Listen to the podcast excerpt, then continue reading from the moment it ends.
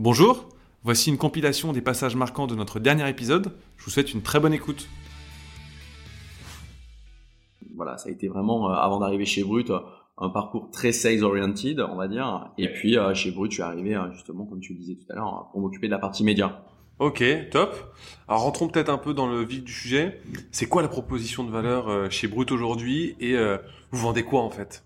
Bah, c'est une bonne question. On me pose souvent la question parce que pour, euh, plein de personnes, Brut c'est euh, c'est un média et premièrement évidemment, mais euh, on ne sait pas forcément qu'il y a de la publicité aussi qui, est, qui est mise en avant. Mm-hmm. Il y a plusieurs piliers. Premier pilier c'est le brand content, donc c'est de la publicité sponsorisée qui va être faite par nos journalistes en accord avec évidemment les annonceurs où on va raconter un, message de marque où Brut va endorser euh, vraiment le message avec un narrative, un script, etc.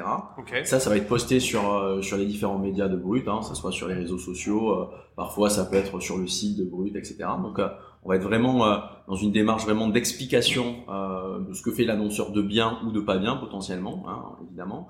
Ensuite, on a un deuxième pilier qui va être vraiment la, la, partie média donc, que je pilote, hein, qui est vraiment on va faire de la publicité de manière un peu plus traditionnelle où on va cibler les bonnes audiences, on va cibler euh, des contenus euh, de marque pertinents, etc.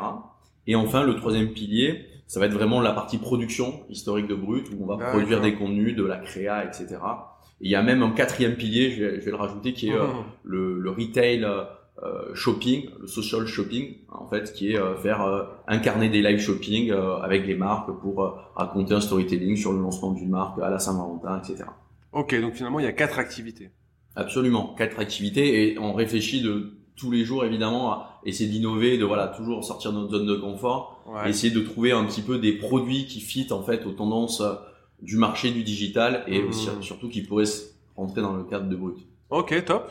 Alors avant qu'on rentre euh, dans le, dans le détail euh, de, de la machine, est-ce que tu peux expliquer quelque chose à notre, à notre audience, à nos auditeurs, si tu veux bien, pour que tout le monde saisisse bien tes enjeux c'est quoi la, la, programmatique? Alors, programmatique, qu'est-ce que c'est? Euh, Programmatique, c'est l'achat d'espaces publicitaires automatisés depuis une plateforme. Ouais. Euh, ces plateformes-là, il y en a plusieurs sur le marché. Il y a la plateforme de, de Google qui s'appelle DV360. Il y a aussi d'autres acteurs américains euh, comme The Trade Desk, euh, AppNexus, et aussi des Français, hein, comme je pense à Hawk par exemple, qui est un, qui est un, outil d'achat également euh, assez pertinent. Donc euh, ça permet tout simplement d'acheter de la publicité sur différents inventaires, euh, Le Point, Le Figaro, l'équipe, etc. ou brut. Donc voilà, tout est. c'est la publicité en format catalogue, si on peut dire. Ouais, c'est un peu ça. C'est-à-dire que tu peux adapter la publicité aux bonnes audiences avec la bonne géolocalisation en temps réel, avec plein de critères que assez complexes que je vais te passer. Mhm. Mais voilà, c'est à peu près ça.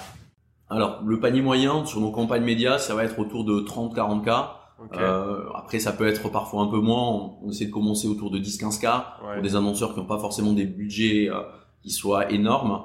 Euh, et puis après, on peut arriver à voilà, des budgets à 6 chiffres sans aucun problème. Ok. et comment est-ce qu'on fait pour, pour faire comprendre à un futur client, à un annonceur, qui fait pas forcément passer de bons messages ou carrément qu'il n'est pas légitime pour pour travailler avec vous parce que ça doit vous arriver quand même avec la ligne éditoriale que vous avez oui, absolument. C'est un bon point. Alors c'est vrai qu'on a une ligne éditoriale qui est assez euh, serrée, donc on, est vigilant avec euh, les annonceurs avec lesquels on va travailler. On va pas s'adosser à des annonceurs euh, ultra polluants, des annonceurs par exemple qui feraient mmh. énormément de plastique ou voilà qui auraient une démarche pas forcément positive. Ouais.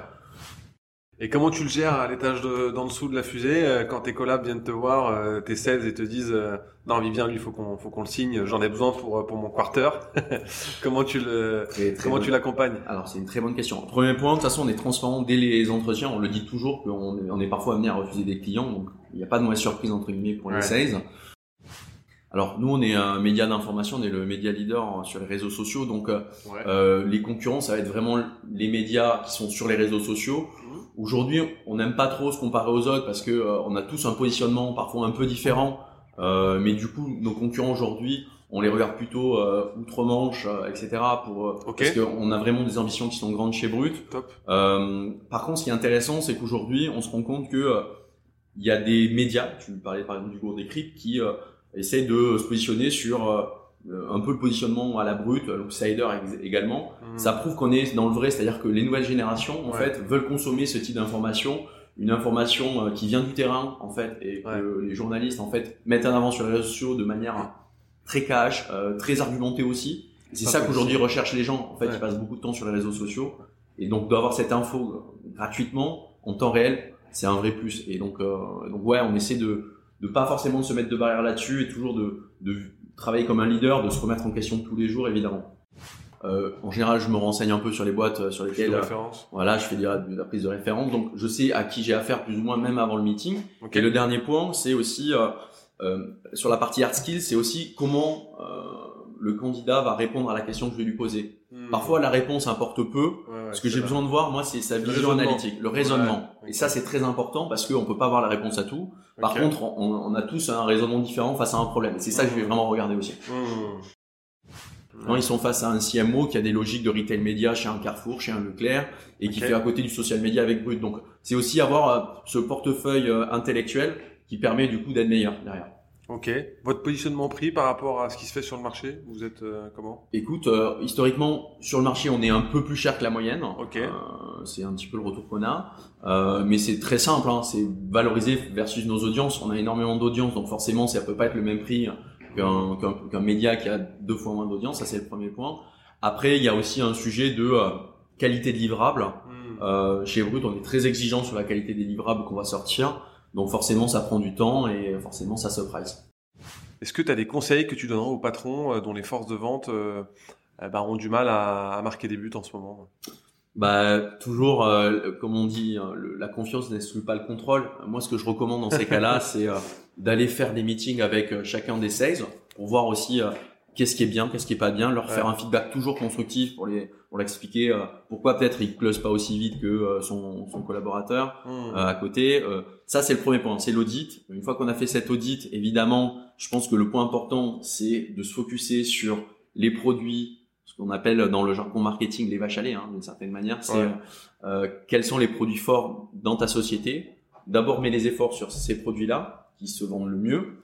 Euh, scale au maximum cette activité. Et après, tu vois quels sont les produits additionnels que tu peux euh, sortir et euh, plugger pour créer aussi un, un package avec ce produit fort. Donc c'est vraiment essayer de, se, de revenir aux fondamentaux d'une certaine manière et rester sur les produits que tu maîtrises. Ok, top. Bah, c'est un très bon conseil, je trouve. Donc, euh, qu'est-ce que tu dirais au, au commercial que euh, que t'étais quand quand t'as commencé la, la vente euh, il y a y a maintenant maintenant euh, 15 ans de ça? Alors je lui dirais n'y va pas. Non, mais je plaisante blague à part.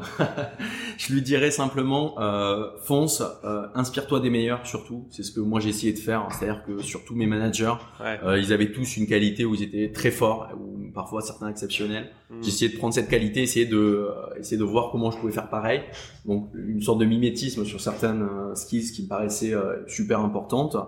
Euh, ne pas avoir peur, continuer. à- C'est un métier qui peut être stressant. Hmm. Ça reste, on travaille. Hein, voilà, il n'y a pas quelqu'un qui est en train de faire un arrêt cardiaque, on n'est pas chirurgien. euh, voilà, donc euh, il faut aussi prendre du recul sur le travail qu'on fait. Je sais que beaucoup de sales sont parfois stressés, donc euh, réussir à prendre du recul et voilà, y aller et pas pas se mettre de barrière mentale hein, surtout et croire en soi. des choses. Voilà. Ouais, ouais.